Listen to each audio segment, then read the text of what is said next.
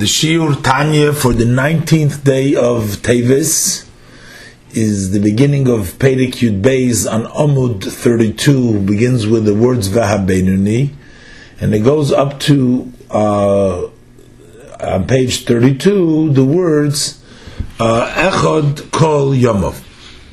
Now, in the previous uh, Parakim, the Alter Rebbe explained first the, the level of the tzaddik, and then the level of the uh, Rasha, and now he's explaining the level of the Benoni. By the tzaddik, the Alter Rebbe explains that the tzaddik is the nefesh alikis, is the one within him that takes uh, control over his body and it uh, overpowers and uh, gets rid of the uh, nefesh abahamis's uh, tendencies for uh, filling its personal needs and uh, tivus that come from the klippas, from the side of klippas, and a tzaddik Gomor, a complete tzaddik, chases away entirely uh, the uh, any connection to uh, matters uh, which are not for Hashem. He has absolutely nothing left of the nefesh abahamis, of the desires of the rav, the nefesh abahamis, and he turned around the nefesh abahamis to b'chol. And then you also have the tzaddik she'ena gomor, which is the tzaddik v'raloi, meaning that he is mostly overpowered the nefesh habahamis, and the nefesh habahamis nevertheless is still there, but it's bottled, it's um, bottled beroiv, and there's various different levels in the tzaddik viraloi, in the tzaddik shena gomer, and then in Perek Yud he spoke the same thing is by the Rasha v'toivloi is the one who mainly um, the rush, the nefesh abahamis overpowers him. However, there's still v'toiloi uh, from while to time to time. The nefesh alikiz does his things, and the person does has thoughts of tshuva or does tshuva. Various different many madregas in the rosh of as opposed to the rosh of who is one who is totally satisfied with just being evil, just doing evil, which the Nefesh Abahamis is the one is only in control, and the Nefesh Alikiz goes in a level, is in a level of Makif. And now the Alter Rebbe is going to explain the level of the Beinoni in Perek Yud Beis. And the Beinoni is one, as the Alter Rebbe is going to explain, who in actuality, which is the Levushim of Machshava Diburu Maisa, he never allows for the nefesh abamis to expand into there.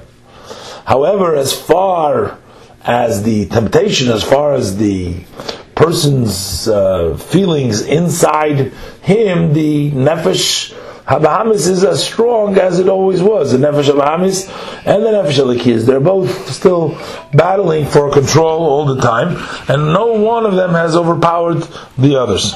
So the Alter Rebbe writes in the beginning in Perikut Beis, and the person in the middle, in between the tzaddik and the rasha, who he's the one, shalaylam, ein hara goiver, the evil will never overpower kol kach so much katana to conquer the small city, which means the body of the person. So the um, nefesh habahamis, the rav, the nefesh habahamis will not conquer, will not take hold of the body. Lislabish beguf lach to dress up in the body to cause it to sin. Um, and it doesn't do so never. The hainu, that is, the three garments of the animal soul shehem there are machshav dibur ma'aser shemetzada klipa, which is the thought, speech, and action that come from the klipa, which is thoughts that are prohibited, or speech that is prohibited, or action that is prohibited. Or even as we learned before, not only mamish prohibited, uh, things that are come from the klippa, we learned before, are the Machshava, we learned the Hir Aveda is, is, is Kashim Aveda, but also in Dibur, Avak Loshen Hora, we learned about Litzonis, or in Maise, we learned that the person is doing uh, light things, but all of them come from Tzad Klippa. So anything that comes from Tzad Klippa, they can never engoivrim by Nefesh Alikis. They do not overpower over the godly soul, so Lislabish Baguf, so that they actually dress up in the body that the body functions to serve as a vehicle to their machshava dibur maisa, whether it is b'moyach in the mind, what a person thinks machshava is in the moyach, or uvape, or the mouth, which is the speech, the other 248 limbs, which are the limbs the koyach.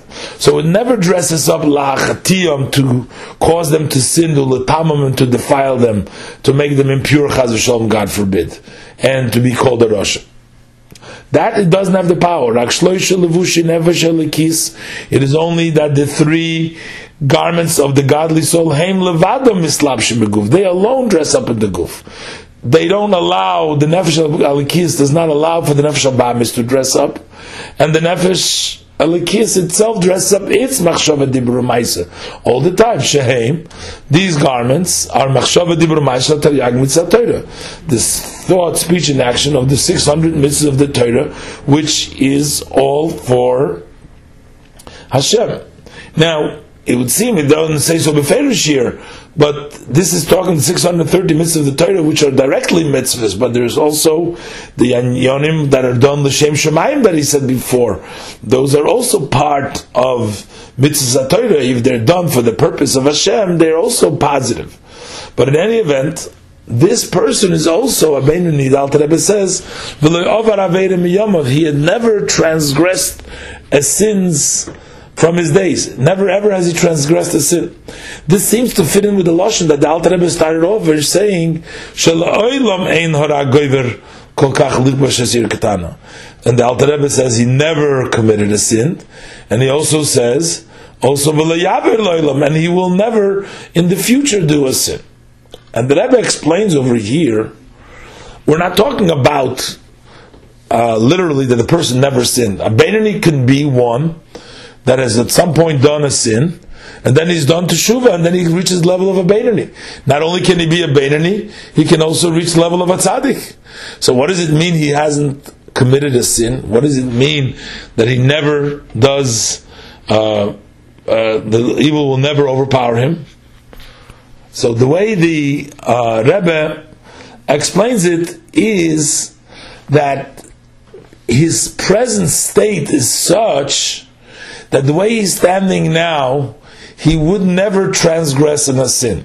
So say, like the person had a nisoyan, a test, at some point, and he failed the test, so he sinned, and then he did shuva, that's fine. Now the person doesn't have those tests anymore, and he doesn't do any averus. But what happens if the person would be given that test again, like he had before? He may fail again that is absolutely not called a really a tzaddik because bekoyach at least he is still a Rasha. Similar to what we learned in the previous perek with regards to the Rasha uh, uh that um, he does actually tshuva many times, but the problem is that he continues later on to do the Veira again and therefore he's considered a Rasha, even at the time that he does Teshuvah, he's a tzaddik legabis charva enish, but he's a Rasha in his essence, what we call him, because uh, his insight isn't strong enough at that time, and we know that he's going to fail again in such a circumstance. So what the Alter Rebbe says here what he's saying, as the Beinoni is standing right now, and you brought him the nisyonis that he had before, or the nisyonis that he'll have in the future, he is so strongly committed to the nefesh alikis is so strong by him that he will never fail. He wouldn't fail before, and he wouldn't fail now. even though he did actually fail then, but that was before he did tshuva, before he reached the higher level. But now in his higher level, he would never transgress the sin before, and likewise he wouldn't do that very in the future. The loy nikra of Shem Rasha, afilu sha'achaz v'rega echad kol yomov. And he wasn't called with the name of a Rosh even for one while, even for one instance his whole life. Because the name of a Rasha refers to one, if he fails in Machshava Dibur and he's called a Rasha. But the Beinani means that as he stands presently, he will never do an Avera. So even though that means that he was never be a Rasha and never will be and remains in Machshav Dir However, his inside, he still has the pull, and that's why he's called a Beinani and not a Tzaddik.